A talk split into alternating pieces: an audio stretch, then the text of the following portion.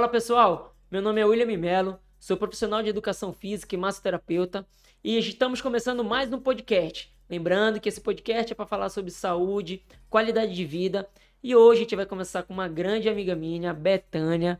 Seja bem-vinda, Betânia, no nosso podcast. Se apresente aí para o nosso público. Bem, William, um prazer muito grande, em primeiro lugar, estar aqui com você, receber teu convite. Obrigada, gratidão por isso. Bem, eu me chamo Betânia, Betânia Pérez. Na verdade, meu nome é Maria Betânia, mas todo mundo me conhece como Betânia.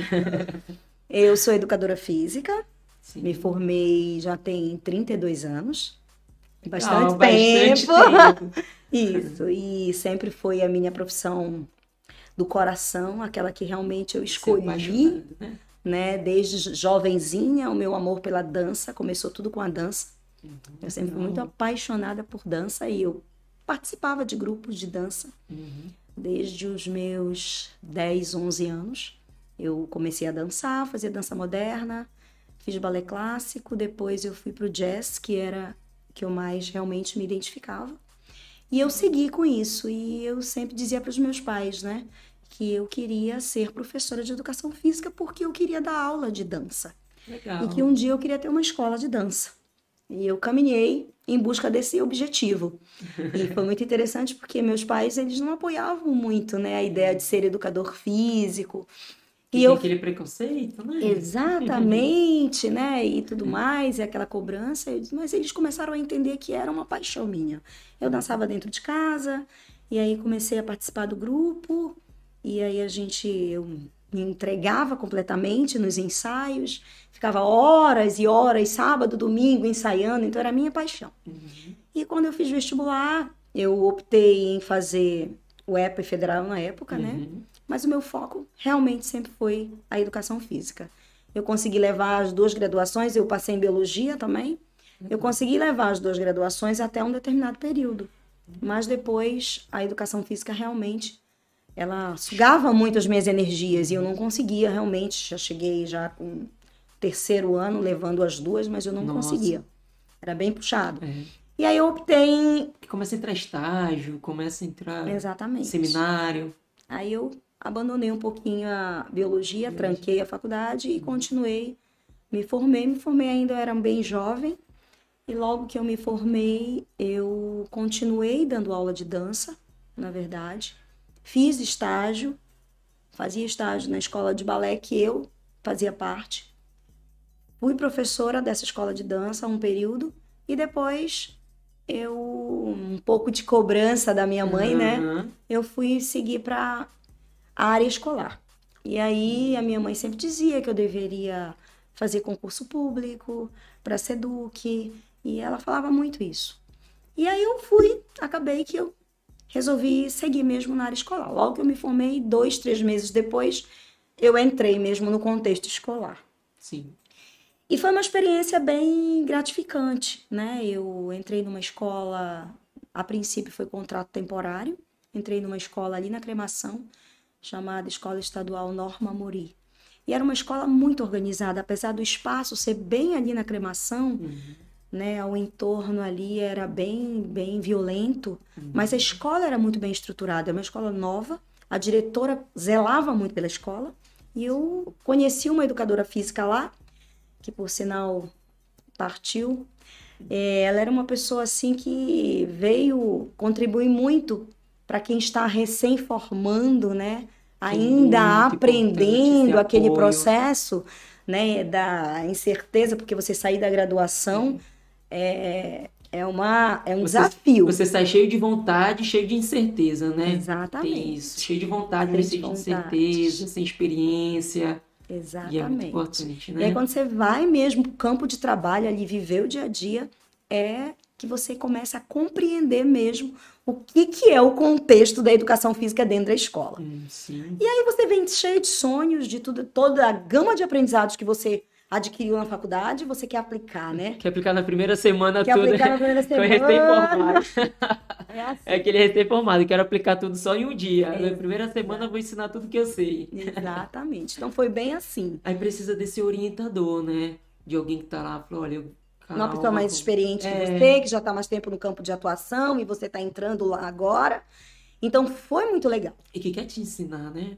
Que quer ensinar, que é o Exatamente. importante. Eu digo sempre, a experiência é tudo, né? Sim, com certeza. A experiência é tudo. A sabedoria vem disso, né? Se Isso. nós pudéssemos ouvir mais as pessoas mais experientes, aprenderíamos muito mais. É verdade. Então foi muito legal esse processo aí. Eu vivi nessa escola, eu fiquei mais ou menos até 1997.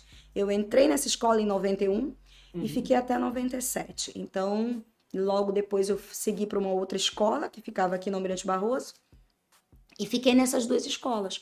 Trabalhei com primeira infância, que foi uma, um aprendizado muito grande para mim. Né? Eu gostava muito de trabalhar com a primeira infância. E depois eu segui com o ensino fundamental. E eu tive poucas experiências no ensino médio. Na verdade, a minha atração muito era pela primeira infância. Uhum. E aí eu vim para essa escola, trabalhei com a primeira infância nessa escola e fiquei ali até 1998, mais ou menos.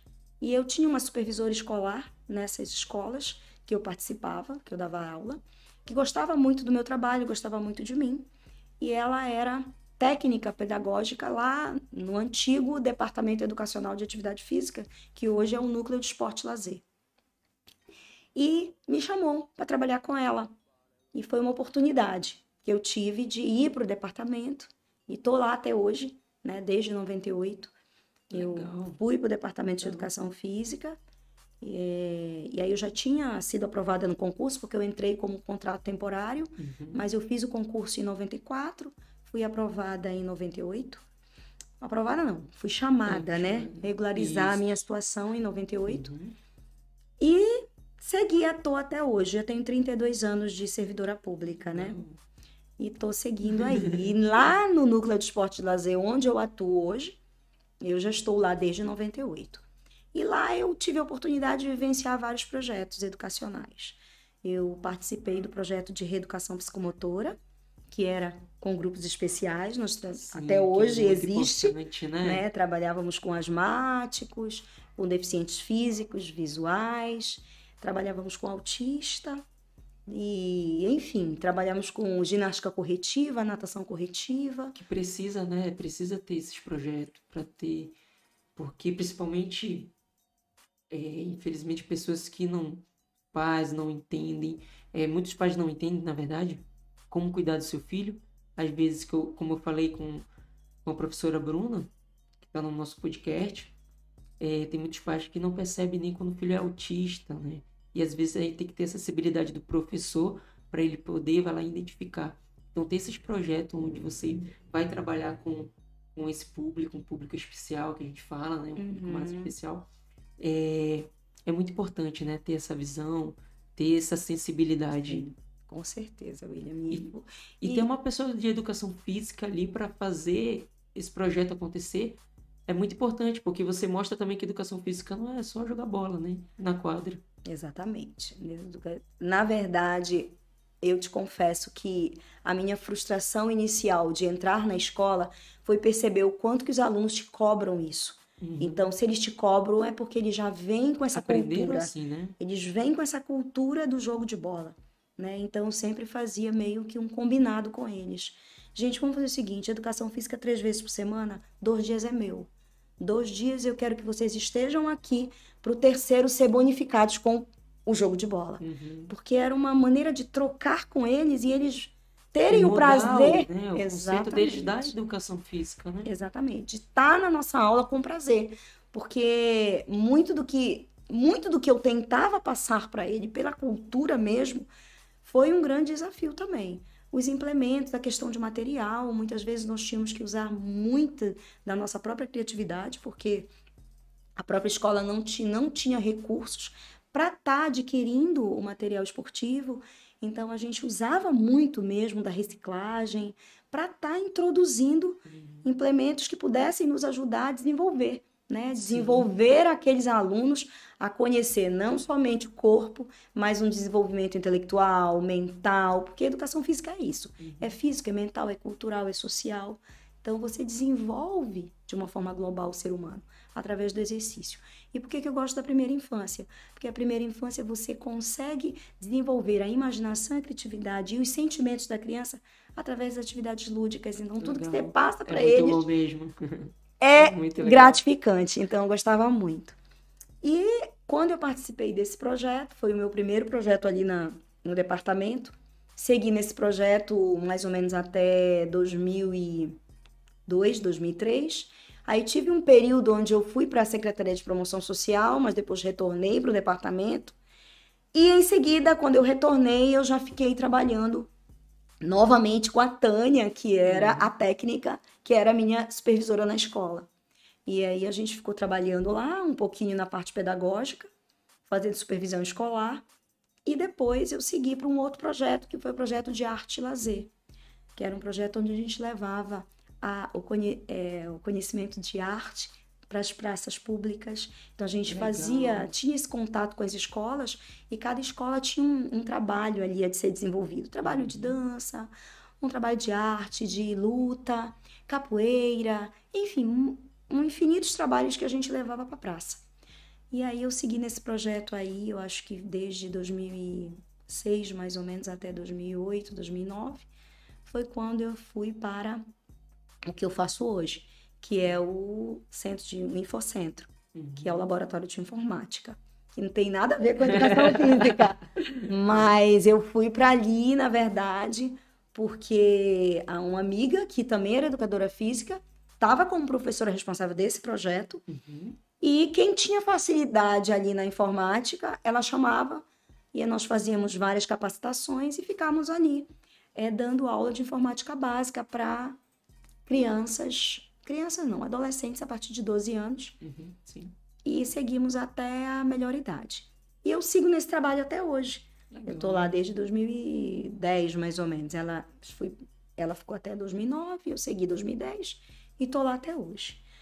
E o trabalho que a gente desenvolve hoje, ele é extremamente gratificante, porque ouvir o testemunho dos nossos idosos, é, tendo a iniciação à tecnologia, de saber que ele saiu de um mundo onde ele não sabia nem entender o que era um e-mail, Sim. o que é trocar uma mensagem, o que é anexar uma imagem. Então eles ficam radiante, nossa. E as senhorinhas que gostam de culinária, Uhum. nossa, eu quero anexar isso aqui. Nossa, como é que é e-mail? Nossa, eu tenho um e-mail. Então, assim, é muito é legal. legal, é legal. Que pra gente, por exemplo, criar uma pasta pra gente, por exemplo, no, no notebook, no computador, né? É bem simples, é fácil chegar lá, cria. Mas pra quem tá aprendendo, nossa, eu criei uma pasta no computador onde eu posso colocar os arquivos, nomear a pasta tudo direitinho com a, a senhorazinha lá, né? Exatamente. Colocar ali minha- minhas receitas. E aí hoje a gente trabalha Bem lá legal. só com a escola, não trabalhamos só com, com a escola pública, mas assim, a grande maioria é as pessoas que têm realmente não têm acesso fácil. A, a questão econômica não contribui, então Uhum. eles vão procurar realmente um espaço onde eles sejam bem acolhidos e Tem esse projeto, né? Exatamente. Então lá a gente tem esse trabalho. É um trabalho onde não, não- nós não podemos ofertar muitas vagas porque só temos oito computadores. Uhum. Mas nós oferecemos 140 vagas. Agora, por exemplo, agora amanhã começam as matrículas, né? Dia 18 começam as matrículas. E assim, é muito legal E mesmo. Eu muito gosto bom, muito. Né? Isso mesmo. E, e hoje em dia, pensando já como começa com 12 anos, né? 12 anos. E é, nessa fase é muito importante aprender, né? Para quem não tem essa facilidade de ter acesso a um computador, um notebook, ter aprender para o mercado de trabalho, né? Exatamente. É muito interessante. Que é, e Exatamente. que muitas das vezes é o que diferencia, né? Às vezes na hora a pessoa não sabe Não está preparada para inserir, para se inserir no mercado É, de trabalho, não tem não é, recurso. Não é porque não sabe, é porque não teve essa oportunidade Essa de aprender, oportunidade. né? Não sabe, na verdade, porque não teve a oportunidade de aprender. É, também tem um lado empreendedor, né? Sim, aí vou chegar lá. No meio desse percurso todo aí, entre Seduc, Semec, eu na época pensei em fazer os dois concursos, mas logo surgiu no meio disso tudo aí o, o apaixonamento e a ideia de ter a academia, porque era o sonho a ser realizado, né? Então eu não tinha perdido ainda esse foco.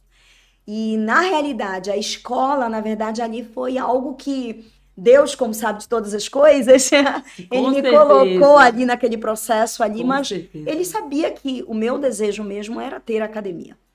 E aí, por incrível que pareça, eu tinha uma vizinha que me convidou para ser sócia dela e eu nem sabia que ela tinha uma clínica de estética e tinha uma mini academia dentro da clínica de estética dela.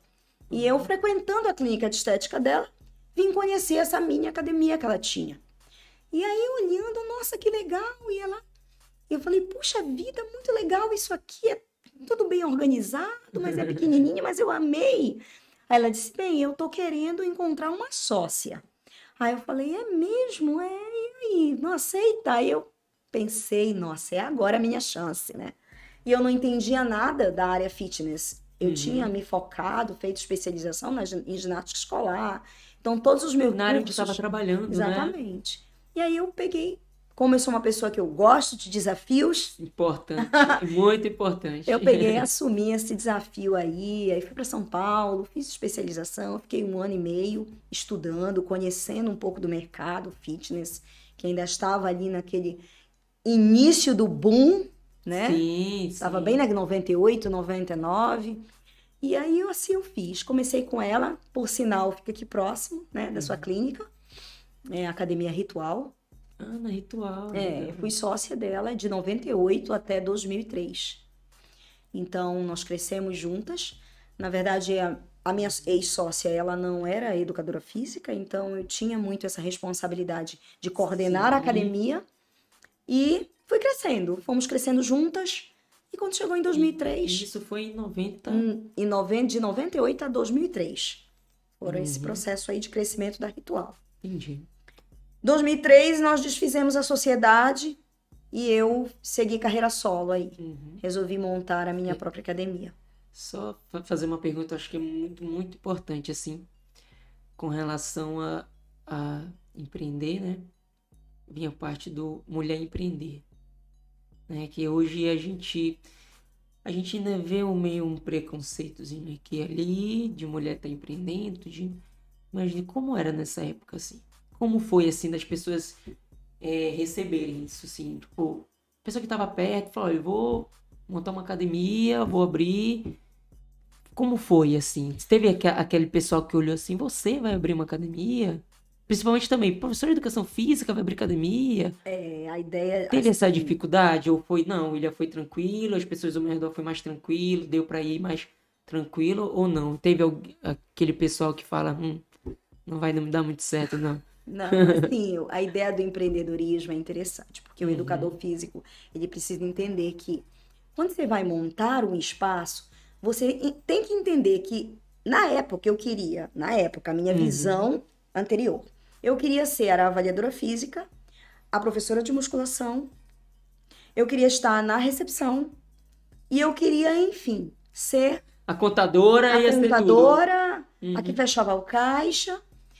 E essa ideia é uma ideia totalmente equivocada. Hoje eu entendo que sim, né? Sim. Então a minha, a minha falta de experiência me levou, mas foi muito bom porque eu vivenciei Uhum. o que é estar no salão de musculação, o que é estar na avaliação, Na avaliação física, física. e o que é estar na recepção. Porque falta um, falta outro, você pode estar aí se deslocando e conhecendo o teu espaço. Sim. E conhecer o teu espaço faz você saber até treinar o teu colaborador. Porque o teu colaborador Com chega com certeza. você, você tem ideia do que você já fez e você sabe o que dá certo e o que não dá certo. Então, o colaborador, quando chega com você e ele apenas sente um gestor que só manda, mas não vive o processo, acaba que ele É. cai um pouco na, na. Não cai muito na segurança daquele colaborador. Entendeu? É isso, que- isso que você falou é muito importante. Eu, eu ouvi numa consulta, que eu tava fazendo junto, junto com a nossa amiga Cíntia, né? E uma paciente, ela chegou e falou assim, é, a gente conversando depois, já tinha terminado a consulta, ela falou, às vezes a gente quer alguém pronto, Uhum. só que a gente, a melhor coisa é você formar alguém, que você forma do jeito que você quer que a pessoa trabalhe na sua empresa. Então, às vezes, a gente vê muita gente não dando oportunidade, né? Que é alguém que já tenha muito tempo, já esteja muita experiência, não vê que o, o quão legal é você formar uma pessoa, né? Você chegar e chegar Na a pessoa. verdade, eu não digo assim formar, eu digo assim contribuir. Contribuir. Contribuir para que ela experiencie o que é melhor, o que ela tem de melhor. Isso. Né? Desenvolver as potencialidades que ela muitas vezes desconhece que existem dentro dela. É. Como você mesmo falou, pelaquela situação também de você ter a experiência, saber toda a dificuldade, falar, olha, é por aqui.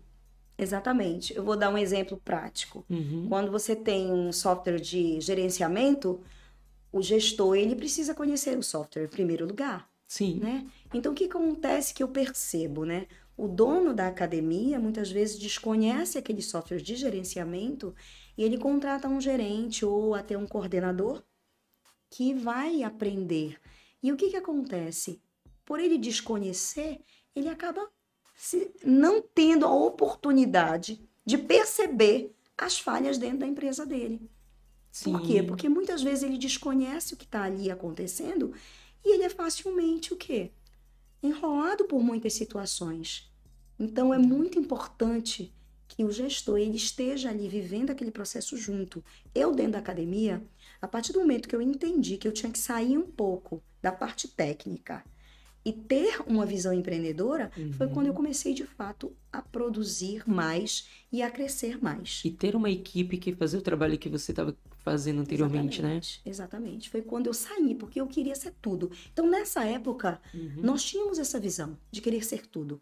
Eu não entendia muito da parte contábil, mas eu fui em busca disso. Uhum. Porque eu. É você ter a base, né? Você entender o que está acontecendo. Eu não entendia. Na ritual era uma coisa bem dividida. Eu Uhum. cuidava da parte técnica, minha sócia da parte contábil e administrativa, porque era um pouco da área dela. Uhum. Mas quando eu fui para a carreira solo, fui sozinha, eu fui meio que obrigada a correr atrás disso, porque o próprio espaço me exigia isso. Exigia, né? O Então eu fui aprendendo errando. Fui aprendendo errando, mas na- nada substitui isso.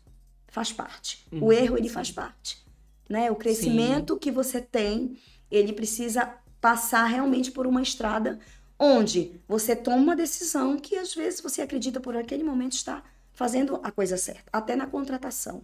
Você às vezes contrata de uma forma porque há uma demanda urgente, urgente e emergente, Sim. e às vezes você não tem tempo hábil de ter um banco de dados, porque você ainda não tem De passar por todo um processo, né? Seletivo, seletiva. você tem um banco de dados ali reservado para você lançar a mão na hora. Então, isso hoje eu entendo que é muito importante. Mas hoje a tecnologia, ela te facilita também a isso. Coisa que no passado não. Hoje os smartphones te facilitam a É, tua por isso que vida. eu tô aqui nessa situação da dificuldade, né? Da dificuldade de empreender na- nesse É. tempo ali. Hoje a gente tem, por exemplo, tem a, a dificuldade, mas é bem, vamos dizer assim, bem mais tranquilo com, com relação ao passado, né? Muito. Com relação ao Muito. passado. Até porque não tínhamos internet, né? Então nós vivíamos muito num sistema offline, né? Os nossos sistemas de gerenciamento eram offline mesmo, então Sim. tudo era muito mais difícil do que é hoje. E acabava que você vivia de uma, é, gerenciava de uma forma diferente. Sim. E a minha forma de gestão hoje é totalmente diferente da anterior. E foi tudo um processo. Fui crescendo, fui conhecendo a parte administrativa, a parte contábil, fui saindo um pouco da parte técnica e fui preparando pessoas para ficar no meu lugar. Né, Saí um pouco da avaliação física, não totalmente, porque eu sempre amei fazer avaliação física. Uhum. Então eu fui saindo devagar, mas eu não queria perder aquele contato com o cliente. E quando eu entendi que mesmo na gestão eu não precisava perder o contato com o cliente, foi quando eu realmente saí totalmente da parte técnica, né? Mas na- eu fazia o quê? Eu treinava a minha equipe. Eu treinava a minha equipe para que ela tivesse condições de fazer o trabalho que eu achava que ia deixar o cliente satisfeito. E hoje eu entendo assim, que o cliente não precisa só estar satisfeito, Uhum. ele precisa estar surpreso a Sim. cada momento com a empresa que ele está. Né? Então a gente precisa superar as expectativas do cliente todos os dias. Fazendo como? Tentando reelaborar todo a tua sistemática de trabalho dentro da academia. Uhum. Então, ofertando para o teu cliente o que ele tem de melhor, que é o acolhimento, porque hoje o espaço fitness não é só aptidão física, isso já, essa cultura do físico pelo físico já foi transformada, a gente sabe disso. A gente sabe que hoje o, o nosso cliente ele vai para o espaço fitness não só em busca do corpo perfeito, mas ele vai em busca de acolhimento, ele vai em busca de se sentir de bem-estar. E o bem-estar perpassa não só pelo bem-estar físico, mas pelo mental, pelo social. Então, tudo isso faz parte. É um corpo integral. Isso é verdade, né? é, assim, eu- a gente conversando agora, né? A gente já se conhece há um tempo, acho que faz mais de um ano já, né? Acho É, que por um aí. ano e meio, né? É, Um por aí. E assim, é legal conhecer um pouco mais de você. É bem legal, porque tem uma outra situação, né? Tem a parte agora que vem a parte do coach, que entrou Exatamente. na sua vida. E eu acho que a gente vai percebendo porque o coach veio também, né? Exatamente. É, é, é legal, porque tudo que você passou lá do começo, trabalhando com pessoas de grupos especiais, trabalhando, tendo todas as dificuldades que você passou. E como foi que o coach chegou? Como ele chegou, né? Bem, eu sempre fazendo gestão de pessoas, até Uhum. sem entender muito de pessoas, né? Os Sim. erros e acertos, Fazer as seleções, né? até sem compreender muito de emoção, de sentimento, de pensamento, de comportamento, eu fui errando muito e fui percebendo que o mais importante era eu conhecer a mim mesmo. Então, a partir do momento que essa ficha caiu para mim, eu despertei o interesse pelo coach. Eu precisava conhecer e desenvolver em mim as minhas potencialidades, porque eu queria uma equipe de um jeito, mas eu não conseguia ser do jeito que eu queria que aquela equipe fosse. E aí Muito eu importante, né? Você falando agora assim, você tem que mudar. Primeiro você, para depois você passar para a equipe exatamente. aquilo que você quer, né? E eles verem você. Não é assim. Você tem que conhecer onde estão as tuas fragilidades, Sim, onde estão as tuas dificuldades. E isso é um processo, né? É um processo de Uhum. consciência. E foi assim comigo. É, ge- gerindo pessoas, eu percebia o quão errada eu tinha em alguns momentos. Sabe? As minhas Sim. atitudes, às vezes, me levavam a ter uma equipe que não era satisfatória para aquele resultado que eu esperava. E eu comecei a entender que a gestão é tudo. né? E essa Sim. gestão, ela precisa ser iniciar com você. Você é o gestor. Você, você entra em uma casa e quando você olha uma casa bem arrumada, bem iluminada, bem limpa, você começa a traçar o perfil do dono daquela casa, né? É verdade. E você entra numa empresa quando você se sente bem acolhido, você é bem tratado, você começa a perceber qual o perfil daquele gestor. Agora, se você entra numa empresa onde você vê uma bagunça total, um desencontro de informações, você começa a entender também o perfil daquele gestor. Então, tudo é uma gestão. A gestão é o sucesso hoje. Sim. Sucesso e a gestão começa por você. Você ter autoconhecimento, você entender de você primeiro, para que você possa trabalhar em você aonde eu preciso ser transformada. E o coach veio assim, veio nesse processo. Primeiro vivenciando em mim erros e acertos, Uhum. dificuldades, e, as- e a minha própria consciência foi sendo clareada. E eu fui percebendo né, nos meus próprios comportamentos os resultados que muitas vezes eu não conseguia atingir, frutos das minhas escolhas erradas, comportamentos inadequados, atitudes erradas, escolhas de contratações erradas. Porque muitas vezes o teu próprio contágio social, pessoas no teu entorno, às vezes contribuem para que você não tenha uma visão diferente. E eu fui começando a perceber que eu precisava me conhecer primeiro para eu começar a entender mais como que eu chegaria a ter uma gestão de uma equipe que de fato fosse vista pelo cliente. Poxa, essa equipe aqui é uma equipe onde eu me sinto bem. É uma equipe onde todo mundo contribui com todo mundo Uhum. para a satisfação do cliente e para a satisfação da empresa mesmo como um todo, né? E foi assim, tanto que eu finalizei a minha carreira de empreendedora Uhum. agora em 2020. Foram 25 anos é, nesse campo aí de academia. tendo academia. Durante todo esse processo, eu tive que recomeçar por três vezes, não por falência, glória a Uhum. Deus, não por falência, mas por desfecho de sociedade, troca de ambiente, de espaço, mudança de local. E eu não entendia muitas vezes por que, que Deus estava me levando para um local. E hoje eu Sim, é entendo muito por que, que eu estava indo para determinados locais. E tudo isso foi fazendo com que eu tivesse esse despertar para o coach. Legal. É, e assim, fazer uma pergunta bem desafiadora, hein? O que que você, assim, é, viu, Betânia mudou depois dessa, desse transformação de coach ali, você se conhecer, porque, me corrija se eu estiver errado, você se conhece ma- mais, né? Você entende mais quem é, quem é o William de verdade, quem é a Betânia de verdade, assim. Algo que mudou, assim, na tua vida depois do coach, assim, para William, mudou muito. Olha, William, o coach ele foi uma ferramenta. Eu Uhum. digo sempre, né? O que de fato eh, fez essa transformação acontecer foi a minha atitude de decidir mudar. Sim, porque não basta ter só o conhecimento, Não, né? não adianta só falar, Sim, né? Você precisa decidir. É uma Legal. tomada de decisão. Enquanto eu falo, falo, falo, mas não tomo uma decisão, não, dou um basta, não basta. Até aqui, chega. Eu quero fazer diferente. Como eu tenho um resultado diferente se eu continuo tendo os mesmos comportamentos, as mesmas atitudes? Então, foi necessário um basta. E muitas vezes esse basta ele vem por uma dor. né? sim, infelizmente, ele vem por uma dor. E essa dor é necessária, na maioria das vezes, para que tu possas realmente despertar para aquilo que tu vais viver de extraordinário. E foi isso comigo. Eu dei um basta em algumas atitudes minhas e fui em busca de autoconhecimento.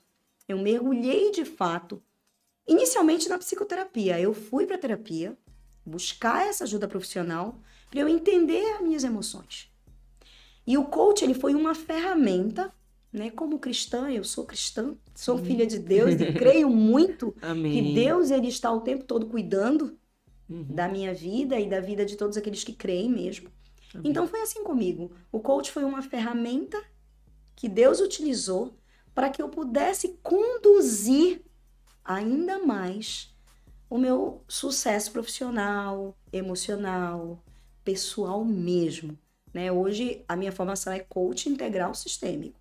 Uhum, Né? Então eu cuido de um corpo integral, total, não apenas de um corpo físico, mas de um corpo que Hum, tem uma emoção, tem um sentimento, Sim. se relaciona com a família, se, re- se relaciona com o trabalho, se relaciona com a igreja, com Deus. Então, en- enfim, é um corpo integral e que está o tempo todo interligado. E que se uma parte está dissociada da outra, provavelmente essa engrenagem ela não vai rodar Sim, né? A gente tem uma ferramenta muito legal no coach que faz você compreender como que tá a tua roda sistêmica, né? Que Legal. são os teus pilares da tua vida.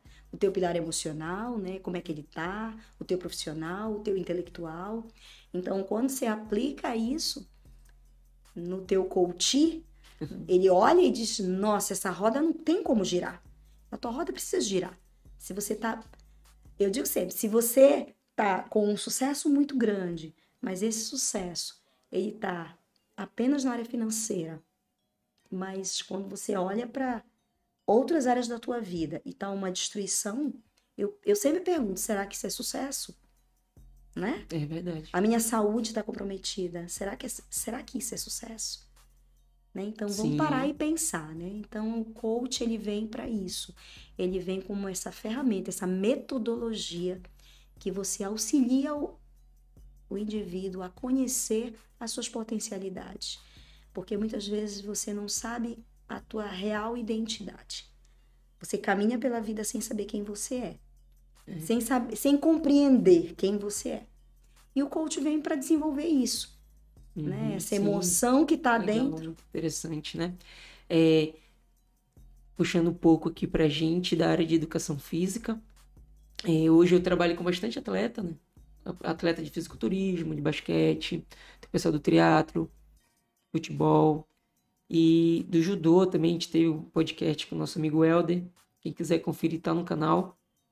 E essa parte de se conhecer melhor e entender, eu quero tocar num ponto onde eu vendo as Olimpíadas, né? A gente viu as Olimpíadas agora, essas últimas, e a parte emocional falou muito alto, né? Você chegar na hora da competição, você ter muito tempo de preparação e chegar na hora, às vezes por se sentir inseguro, outras vezes por se sentir muito cobrado. Você está representando um país. Uhum. Você não está só ali competindo. Conversei com o Helder, ele falou, cara, eu fiquei muito mais nervoso e preocupado na minha primeira competição de mundial do que na minha primeira competição, porque a gente brincou ali, né, falando que a primeira competição é quando a perna balança, o joelho bate um no outro, você fica muito nervoso. Ele falou, cara, mas o peso de competir um mundial, cara, é outro nível, mano. Tu chega lá, tu, tu, tu tá com a bandeira do Brasil, cara. Tu tá uhum. representando uma nação. Se tu for o top 1, é tua bandeira ali, cara, é teu país que vai que vai estar tá em destaque, né? E é muito importante é, entender essa parte, tanto o preparador físico, né, a parte do profissional de educação física, que também pode fazer, por exemplo, um curso, né, uhum, de coach, de sim. se preparar para isso.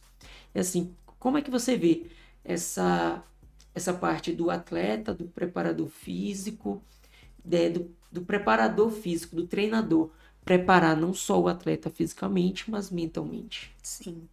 Eu Hoje eu entendo que o bom profissional ele precisa ter, acima de tudo, a inteligência emocional. Uhum. Como preparador físico, você precisa entender de pessoas. Entender que aquele, que aquele ser humano que tu está treinando ali para desenvolver o potencial dele em uma competição, máximo, né? ele vai, ele, ele é um corpo que habita uma emoção. E essa emoção, ela vai o quê? Ela vai acontecer à medida que os teus neurohormônios estiverem ali, adrenalina alta, e você vai estar tá vivendo ali, o teu, o teu fisiológico vai falar.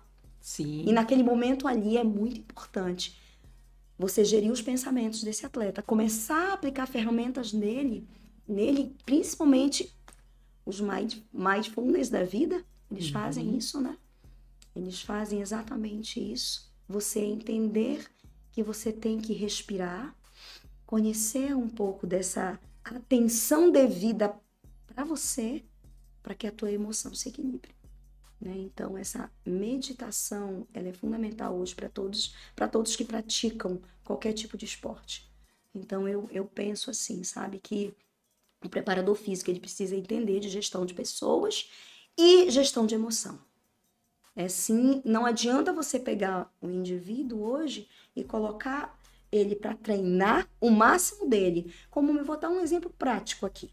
O meu filho, ele participou agora de um concurso, agora não, tem uns dois anos. Uhum. E ele passou na prova teórica, mas chegou na prática. Ele estava fazendo um concurso aí onde ele tinha que ir para uma prova prática e tinha que correr. E a ansiedade dele estava tão grande que faltou ar.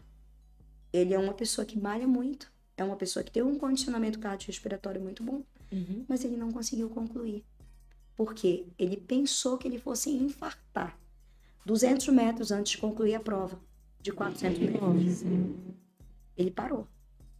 Ou seja, a ansiedade dele impediu ele de concluir a prova. E ele foi eliminado por Nossa. conta disso. Então, a partir daí ele entendeu que ele precisava cuidar da ansiedade. A é. ansiedade foi um fator determinante para que ele não concluísse. O pensamento dele, a ansiedade levou a um pensamento distorcido, uma distorção total. Que bloqueou ele, né? Que bloqueou. E atingiu justamente a o questão respiratória. Uhum. Então, uma coisa está associada na outra. E ele parou porque veio um pensamento: eu vou morrer, eu vou infartar, porque o ar não vinha. Então Sim. é muito importante a gente aplicar técnicas de relaxamento, aplicar técnicas de atenção plena, fazer um grupo que a gente chama de uma roda circular onde cada um vai falar daquilo que de fato, né? Trocar experiência Sim. daquilo que de fato mais incomoda, aquilo que me deixa ansioso, aquilo que me deixa com medo, aquilo que me deixa fragilizado. Então, na, nessa roda eu vou falar, eu vou trocar experiência. Então, a gente faz esse, esse semicírculo e existe um profissional ali que às vezes pode ser o educador físico que tenha uma especialização aí, uhum. ou no coach, ou até mesmo ele entenda um pouco mais de gestão de pessoas e ele possa estar tá aplicando essas ferramentas ali dentro desse grupo, Sim. entendeu?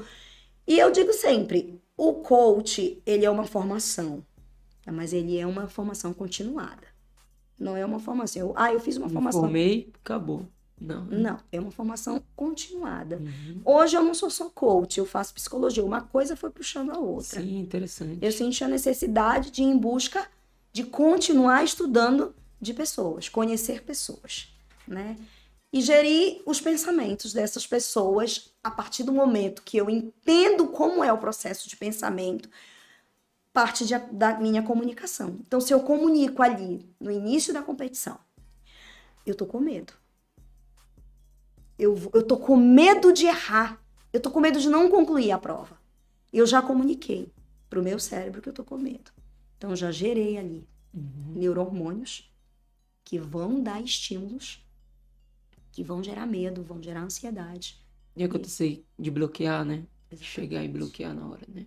Então, aí, a comunicação é tudo. Então, esse treinador, ele precisa saber comunicar para o atleta. É que, assim, é como assim como a, a, o empreendedorismo vem mudando conforme o tempo vai passando, a gente também tem que se especializando e entendendo um pouco mais, né? Antes, é, é assim, a gente via muito treinador ser só aquele treinador, aquele cara rude, chegava lá, olha, você vai treinar assim, assim. E hoje não, já tem mudado, né? Hoje o treinador, ele já chega, já conversa um pouco mais com, com o atleta, já entende um pouco mais com o atleta. É, quando aquele atleta também ele percebe quando aquele atleta não está bem naquele dia. Isso pro mesmo, treino. Pro treino Aconteceu é algo mesmo. com você essa noite. É muito importante que ele comece a buscar no outro aquilo que está incomodando. O atleta isso. chega, chega, não chega no, no dia de rendimento total. E é bom que ele tenha essa percepção. Você pode agravar, né? Ele não está rendendo ali, não porque ele não quer, mas porque o físico dele não tá. Tem algo bloqueando, né? Porque talvez ele tenha passado por uma dificuldade em casa, ou tenha tá passando por um momento difícil na vida dele, não e às vezes não não consegue pedir ajuda. Então a percepção é muito importante. Eu preciso ter essa sensibilidade de compreender o meu atleta, sabe? E não ver o meu atleta apenas como antigamente todo mundo via o educador físico, né? Vamos lá, Polish, você, né, que é bonita, sabe disso. Vamos lá. É então, não, não. Eu preciso acolher o meu atleta, entender desde o olhar dele. É, e assim, você falando da parte do militarismo, né? Agora eu lembrei que hoje, dentro dos quartéis, nós temos é, profissionais são capacitados justamente para identificar e perceber daquele militar que tá. Hoje a gente tem, por exemplo, a depressão, né? Aquele militar que tá tendo aqueles indícios de depressão, ou, ou mesmo você tem é, é, uma sessão separada justamente para você chegar lá e falar com o profissional, né? Com a profissional, são profissionais formados na área da uhum. psicologia. Uhum. Que você chega lá e fala, olha, eu tô passando por uma situação assim, assim. Isso foi muito importante, mudou muito isso no quartel. Porque no quartel a gente tinha muito aquela situação, muito rude, olha, é polichinelo, um, dois, três e que a gente chama lá, é, é algo muito muito insano toda hora, é muito é, é, é atividade física, muita cobrança. E chega um ponto onde o militar tem militar que não aguenta, não suporta, né? Infelizmente, a gente, a gente tem, tem relato até de amigos que acabaram tirando a própria vida uhum. pelo fato de não aguentar a pressão, enfim. E ter esse trabalho, ter esse acompanhamento é muito importante, né? Com certeza, William. E as pessoas hoje, elas cada vez mais, elas precisam entender que é o tempo dela. Nós temos que caminhar no nosso tempo. Mas hoje o mundo ele tá tão veloz que eu idealizo um corpo perfeito, né? Eu olho hoje Eu um quero corpo que o outro tem, né? Então, exatamente. Eu idealizo um corpo perfeito, eu quero isso pra mim. A rede social tá aí. Eu vejo todo mundo lindo e maravilhoso, sorrindo e acho que aquela vida é uma vida perfeita, né? Então, eu quero essa vida pra mim. Então, é muito importante que a gente entenda o nosso tempo, o nosso tempo. E a partir do momento que eu tenho um profissional, seja, de- principalmente eu falo mais da área da saúde, mas eu tô Uhum. falando aí de uma forma bem Bem- global Uhum. mesmo, né? Um, um administrador. Vamos lá, um administrador, área de humanas, ele tá ali, administrando. Por que que as empresas hoje, por exemplo, vamos dar um exemplo prático aí. Eu gosto muito de falar isso porque foi uma experiência minha. Sim. Eu era frequentadora muito de, um, de uma farmácia aqui em Belém, eu era muito, ia muito na Extra Farma, muito. Uhum. E de repente eu passei aí nessa rede que chegou, né, Drogazil, Uhum. que veio para Belém e comecei a visitar. E comecei a perceber a forma de atendimento, né, de uma para outra. E nossa, era uma diferença muito grande. Então, a tua empresa é isso. Eu digo hoje isso, eu sou exigente hoje com o atendimento. Hoje, quando eu chego em algum lugar que a pessoa não me olha nos olhos, não me dá uma atenção, eu nem brigo nem nada, eu simplesmente saio e vou para uma outra onde eu possa ser acolhida.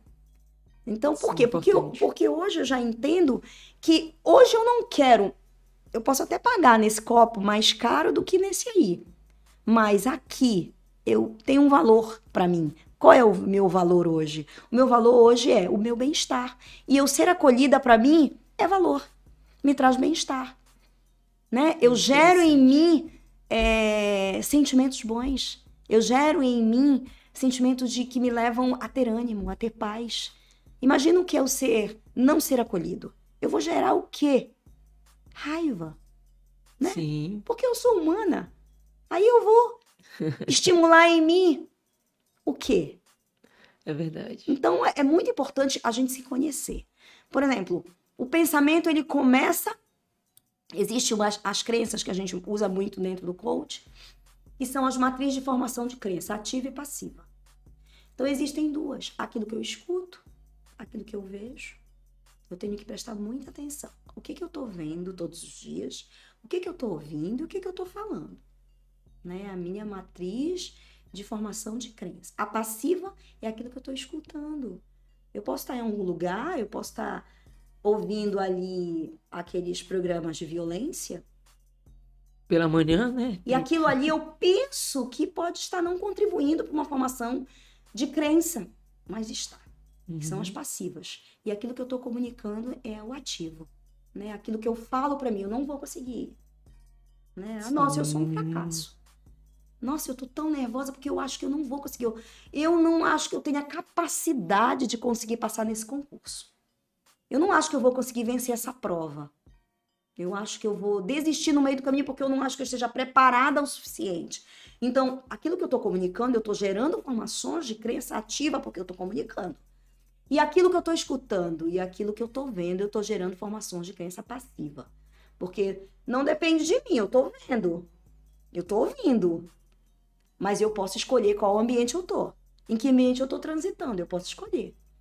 Interessante, né? E falando nessa parte onde a mente, o nosso corpo reflete muito o que a gente está pensando e o que a gente está vivendo, né?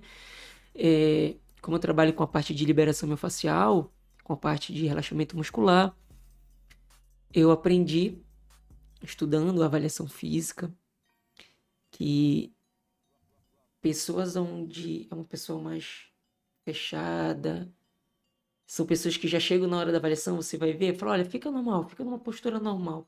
Uma pessoa que já tem uma postura mais fechadinha, Cifótica, né? é, mais, mais fechadinha.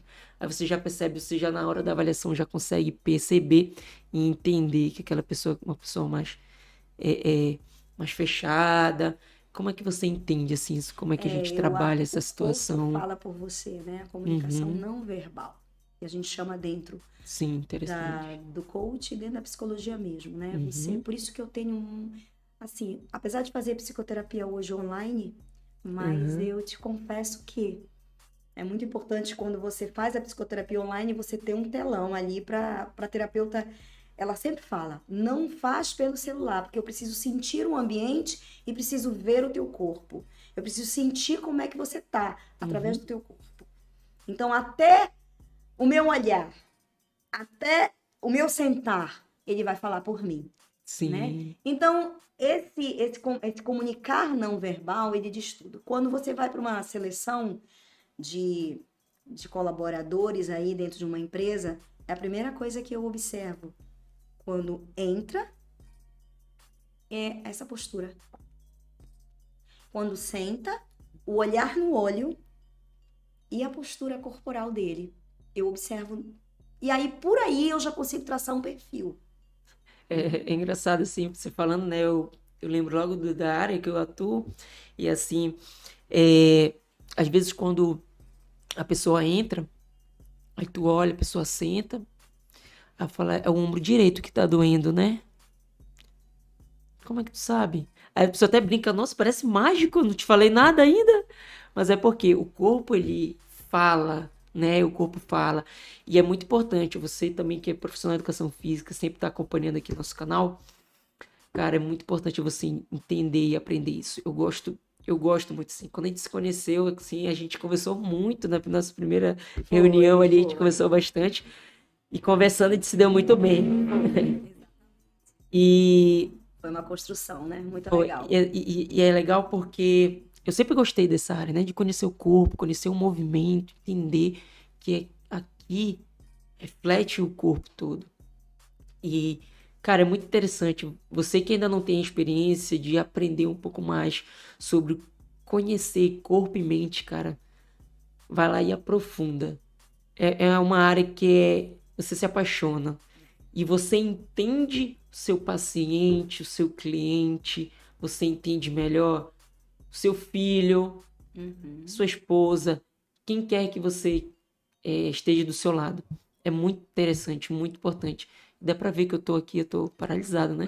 Que eu tô aprendendo muito, muito. É, hoje não dá para ter uma visão dualista, né? A visão, É, a visão dicotômica do passado, né? É, o dualismo, o corpo separado da mente. é, Né? Nós temos que ter uma visão monista, aquilo, aquela associação integralizada. Corpo e mente estão juntos, não estão dissociados. Caminham juntos, não podem estar dissociados, muito pelo contrário. Tem que estar junto. O teu corpo, ele fala por você o tempo inteiro. Isso é muito é im- importante. Conhecer as pessoas faz você, é, eu digo sempre, para trabalhar com pessoas e começar a entender o outro, começa entendendo você primeiro. isso é muito importante. É, a Betânia, ela, a gente conversando, ela fez eu entender algo muito interessante. Essas nossas primeiras conversas. É saber qual é o meu limite, ali onde, na verdade, é onde eu posso melhorar e é onde eu sou bom, Exatamente. né? Você tem que, você tem que ver, não, eu sou bom nisso aqui, Lógico. porém eu tenho que melhorar aqui, olha, Uhum. né? E é, é essa construção, é você melhorar aquilo que você é bom e prestar muita atenção também onde você falha, onde você erra. Uhum. né? Eu falo com, com relação a, a, a se preparar, voltando à parte de ansiedade, né? Que é um, um mal que a gente, que muitas pessoas vivem hoje em dia. Muitas pessoas estão muito presa é, é lá no futuro, tá pensando se eu mudar de emprego, tudo vai melhorar na minha vida, mas não quer aproveitar o processo, né? E Não eu falo, processo. eu falo muito pra minha esposa, toda vez que eu tô estudando, toda vez que eu tô aprendendo algo, eu tô preparando o terreno. Falo, eu, eu converso muito com a minha esposa e falo, amor, eu tô preparando o terreno. Meu pensamento é mais ou menos assim. Eu tô preparando o terreno para quando Deus mandar a chuva, toda semente que eu plantei na terra boa, ela vai crescer, né? É. E, e você pode falar um pouco mais sobre processo, sobre aprender o processo, né? Que é muito interessante. Pessoas estão muito ansiosas, Sim. pensando nessa parte muito no futuro, mas não querem respeitar o processo, Exatamente. aonde conserta a falha e melhora aquilo que você é Eu bom. não consigo ter se eu não for primeiro. Isso, é, é É, ter uma antes de pirâmide, ter, É né? uma pirâmide, o ser, o fazer e o ter. Hum, Eu, eu não preciso inverter essa pirâmide. É o, que, é o que acontece na maioria das vezes. As pessoas não conseguem ter uma crença de identidade fortalecida, né? Porque elas não sabem quem elas são. Elas estão caminhando aí igual a música do Zeca Pagodinho. Deixa a vida me levar, a vida leva eu. Uhum. E não é por aí, né? Sim. A vida, eu tomo rédea dela. Eu preciso entender isso. São escolhas. E as minhas escolhas vão ter consequências. Então, o meu ser, a minha crença de identidade, é a base da minha pirâmide. É isso que você falou. É a minha fundação. É onde eu preparo, eu estou preparando meu, a minha fundação aí. Ela está sendo construída onde? Na rocha? Ou ela vai ser construída numa areia? Onde vai dar o primeiro vento e tudo aquilo que eu fui tentando construir, achando que eu já estava, já estava preparado, porque eu não vivi o processo, Uhum. eu fui mascarando as situações, né? E eu digo sempre, sabe, William, nem todo mundo está preparado para isso. Por quê? Porque você precisa entender que você é daquele que avança e não aquele que retrocede. Eu preciso avançar. E quando eu avanço, existe todo um mundo ao teu redor que se levanta.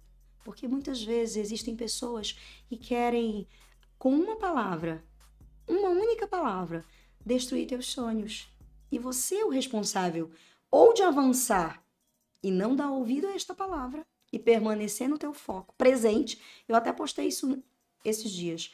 Elimina as distrações e te mantém no foco presente, né? E Sim. tudo quanto chegar até você tem que fazer ou não sentido. Vai ecoar em mim? Calma aí, eu vou separar o que é meu e o que é do outro. Sim. Para eu chegar nesse, nesse estágio, eu preciso me conhecer. Preciso conhecer o que é meu. E o que, que é meu, Betânia? Eu preciso conhecer o que, que dói. Onde dói. Aqui tá doendo? É igual você aí fazendo as suas Liberações. liberações. Aqui dói. Então, se, se você falou e doeu aqui, epa, calma aí. Eu preciso dar atenção pro que tá doendo. É, e, e- e na liberação miofascial a gente tem uma situação. É, nem sempre onde dói aqui é a origem da dor. Exatamente. Aqui tá doendo, mas ó, o braço, a inervação do braço sai da cervical. Falou tudo. Sai da cervical. Então, uma dor no meu antebraço pode ser por algum ponto na parte da cervical, descendo trapézio, ombro. Então, já teve muita situação na hora que eu tô fazendo o procedimento, a pessoa, eu tô com uma dor aqui no meu punho. Aí eu vou lá, eu mexo na cervical dela, trabalho toda a parte do pescoço. Aí eu volto e toco no punho dela. Falei, tá doendo? Não. Tá vendo que eu nem toquei no seu punho? Mas porque a origem da dor não era aí. Exatamente. Você falou tudo. Você precisa ir lá na raiz, né? Sim. Aonde? E aí, voltar, dar esse mergulho aonde começou é uma busca. E é o que acontece, vai doer. Sim. Aí é opção. É uma opção, é uma escolha. Ou eu consigo viver isso, ou não, eu continuo na negação. As duas vão te trazer dor. Eu negar tem um peso. Uhum. Eu continuo negando, eu continuo doendo. Ou eu ir em busca dessa origem, também vai doer. Mas e aí? Eu vou ressignificando aos poucos, porque eu vou vivendo a dor, eu vou compreendendo, eu vou acolhendo, eu vou aceitando. E aquilo ali vai sendo transformado e ressignificado na minha vida. Aí eu, quando eu chego para você e falo, é uma tomada de decisão. E é comigo aconteceu isso.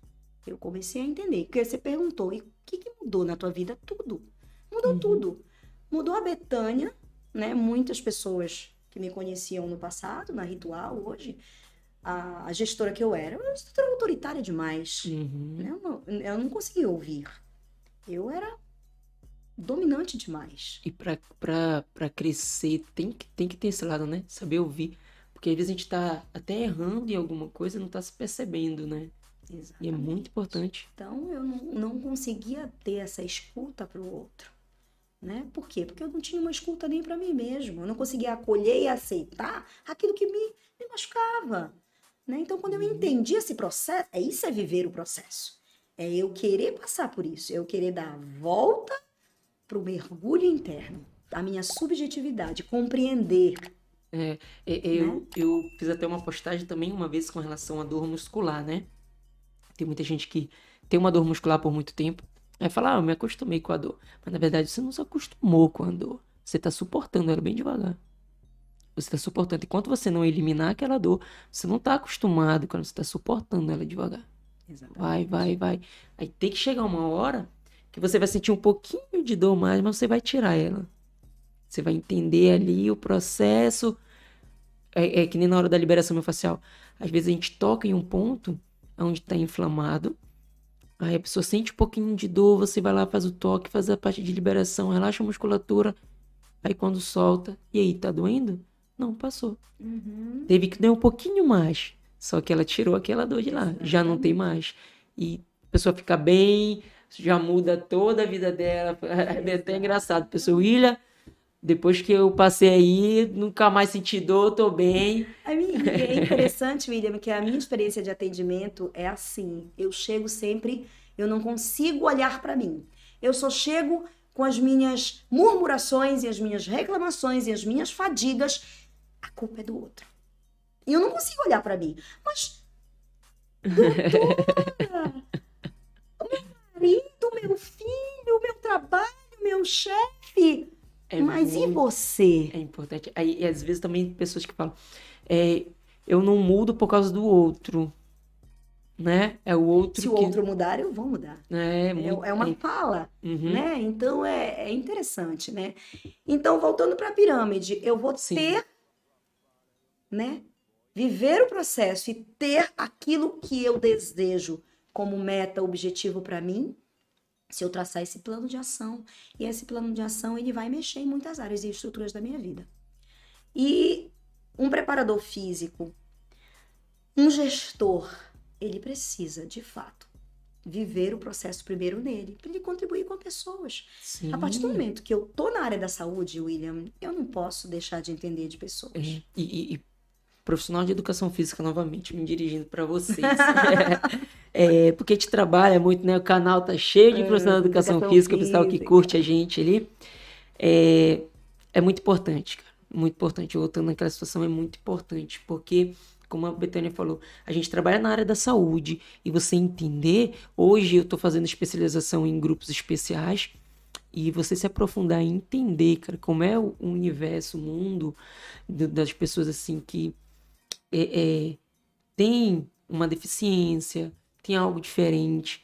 É muito importante você entender para você poder trabalhar. Né? Você tá preparado, é você tá preparado. Se alguém chegar com você, olha, eu sou assim, eu sou diferente, e agora? E é interessante que o que, que é o diferente, né? Uhum. O que, que é diferente para você? É, isso aí. Porque muitas vezes eu tenho patologias Isso que para mim é, que para o outro ela está, ela não está visível, é ela não está aparente. sim. Mas o deficiente físico, ele tá com uma deficiência visível. Mas eu tenho Entendi. deficiências internas que não estão visíveis. Então por que, que o outro é diferente de mim? Uhum. Porque está visível a deficiência dele. Mas talvez eu tenha áreas da minha vida que não estejam visíveis para o outro, mas que são muito deficientes. E, e quando a gente fala diferente, é, é um profissional, é para um profissional que não sabe identificar, né? É. Porque quando a gente fala diferente, a gente não tá falando em questão de diferenciar uma pessoa Aham. da outra, né? A gente tá falando daquele profissional que não sabe identificar. Exatamente. Não, Eu não digo- consegue. É. E às vezes Porque o diferente tá- é o profissional que não sabe identificar, né? É ele que é o diferente, que não Exa- sabe identificar, né? Exatamente. Não é a pessoa que tá com, E tem ele- alguma deficiência, ou como você falou, é algo interno, né? É o profissional que não sabe identificar E às vezes ele consegue achar que o problema tá na equipe que ele tá, na pessoa que ele tá na empresa que ele trabalha, na escola que ele dá aula, na academia que ele tá, entendeu? E ele só não consegue entender que o diferente está sendo ele. Isso, muito importante. É muito importante mesmo. Então, o que, que é o diferente, né? Né? Então, é, é, uma, é algo que fica para o questionamento aí da galera, né? O que, que é diferente para você, né? É. Cada um tem o seu tempo, cada um tem uma subjetividade, e eu preciso entender isso, que eu não posso querer que o outro seja igual a mim, né? Porque Legal. ele tem um contexto, ele tem uma cultura, ele tem um, ele veio de um de um contexto social diferente do Uhum. meu, ele teve uma cultura diferente da minha, ele teve uma educação diferente da minha, então ele vai reagir com pensamento e comportamento e atitudes diferentes da minha. Então o que, que é o diferente? É, né? É muito legal quando a gente começa a entender de pessoas, sabe? É muito bacana. É. E, e, pessoal, o papo tá ótimo. Já tem Tá muito, muito, muito bom. Quantas horas já Vai- a, gente vai, a falando? gente vai deixar, a gente vai encerrar com isso aí, né? que é diferente para você? O que é diferente para você, né? E, e Betânia, eu já vou fazer um negócio bem diferente. Sim, vamos lá. É, e eu vou falar, pedir para você deixar uma mensagem para todos nós, para quem vai assistir a gente. Primeira vez que faço isso, viu? Uhum. bem legal. Não falei muito, né? Porque a nossa Betânia aqui Fala é, muito! Que tem muito conhecimento, é porque depois vocês vão ver na gravação que eu fiquei paralisado, que eu amo aprender sobre, sobre a pessoa, sobre a gente se conhecer. Sou apaixonado, por isso que eu fiquei calado. a gente ouvindo, que nem aí você falou lá no começo, eu vi que tem experiência. E para mim, você faz toda a diferença na minha vida, como Uhum. Amém, desde quando a gente se obrigada. conheceu. Foi, Obrigada, foi muito bom, William. muito bom, tá? Muito obrigado pela sua amizade, que hoje a gente não trabalha diretamente No juntos, mesmo espaço. mas a gente está sempre conversando. Muito obrigado por E- tudo, tá Isso bom? é um dos fatores muito importante, você saber o seu contágio social. Você está do Isso, lado de pessoas com quem você quer se parecer. Né? É isso. isso foi muito importante para mim. A busca das minhas amizades hoje, não que eu tenha abandonado minhas amizades anteriores, de, de forma alguma. São Sim. amizades antigas que eu amo e carrego comigo até hoje. E temos momentos de comunhão muito grande. Mas hoje eu procuro estar realmente ao lado de pessoas que tenham o mesmo objetivo que eu. Eu, eu, só para encerrar, eu, eu ouvi assim algo que um médico, um médico, ele estava falando, trabalha muito com atleta também essa parte muito é, mental, né? Ele falou, ele fala mais ou menos assim, que para você passar de um próximo nível, você tem que deixar três amizades para poder construir três novas amizades. Mas ele falou, eu quero que você entenda, não, você não vai deixar três amizades no sentido literal, né? Uhum. Mas tem gente que, infelizmente, não vai te acompanhar para o próximo nível. E você precisa de pe- de pessoas que estão no próximo nível para você caminhar junto, né? Exatamente. E vamos lá, deixe sua mensagem para nós. Exatamente, Você falou tudo. Bem, gente, é assim. Primeiro, agradeço, viu, William, a tua amizade. De fato, nos conhecemos há um ano e meio, trabalhamos juntos, geramos esse vínculo Sim, né, em tão pouco tempo. É muito importante gerar vínculos, é, obter essa essa relação assim de amizade com quando você percebe no outro uma identificação. E eu- foi assim com a gente, né? Com, com o nosso trabalho que a gente desenvolveu juntos. O que, que eu deixo para as pessoas? Resiliência, né? Eu sempre fui uma pessoa resiliente e perseverante. Resiliência e perseverança, elas nunca podem faltar. Elas têm que ser ingredientes diários. Que a gente tenha um foco. E esse foco esteja sempre em nós mesmos. Quando eu olho muito para o outro, eu esqueço de mim. Então, olhe para você. Procure se conhecer. Olhe para aquilo que dói, para aquilo que incomoda, para aquilo que, que de fato você não está se sentindo pleno e feliz em você. Eu quero ser diferente, mas eu não consigo ser diferente. Então comece comunicando para você, eu vou ser diferente. Eu, vou, eu sou diferente. Então a comunicação é o primeiro atributo que eu digo para todos. Eu vou conseguir. Eu vou conseguir atingir as minhas metas e objetivos porque eu sou uma pessoa do bem. Eu sou uma pessoa do bem, eu sou uma pessoa que batalho, uma pessoa que carrego comigo princípios e valores que me estruturam, sim, que fazem a diferença. Hoje o mundo ele tá tão, tão sem valor, né? Que eu busco valores é, em coisas tão erradas. Então vamos buscar valor dentro de nós, né? Vamos olhar para as nossas bases. E se eu não tive uma base muito sólida, eu posso construir.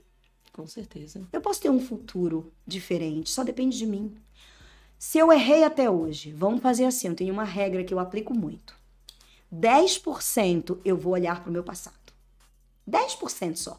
É necessário olhar para o meu passado 10%, porque eu preciso conhecer as minhas origens, por que, que eu sou assim. 60% eu vou focar no meu presente, nas minhas realizações, nas minhas metas, no meu plano de ação, no que eu estou fazendo hoje. E 30% eu vou focar no meu futuro, porque eu vou construir aquilo que eu quero ser hoje. Então é necessário que meus 60% estejam no hoje, porque os meus 30% vai ser resultado do meu hoje.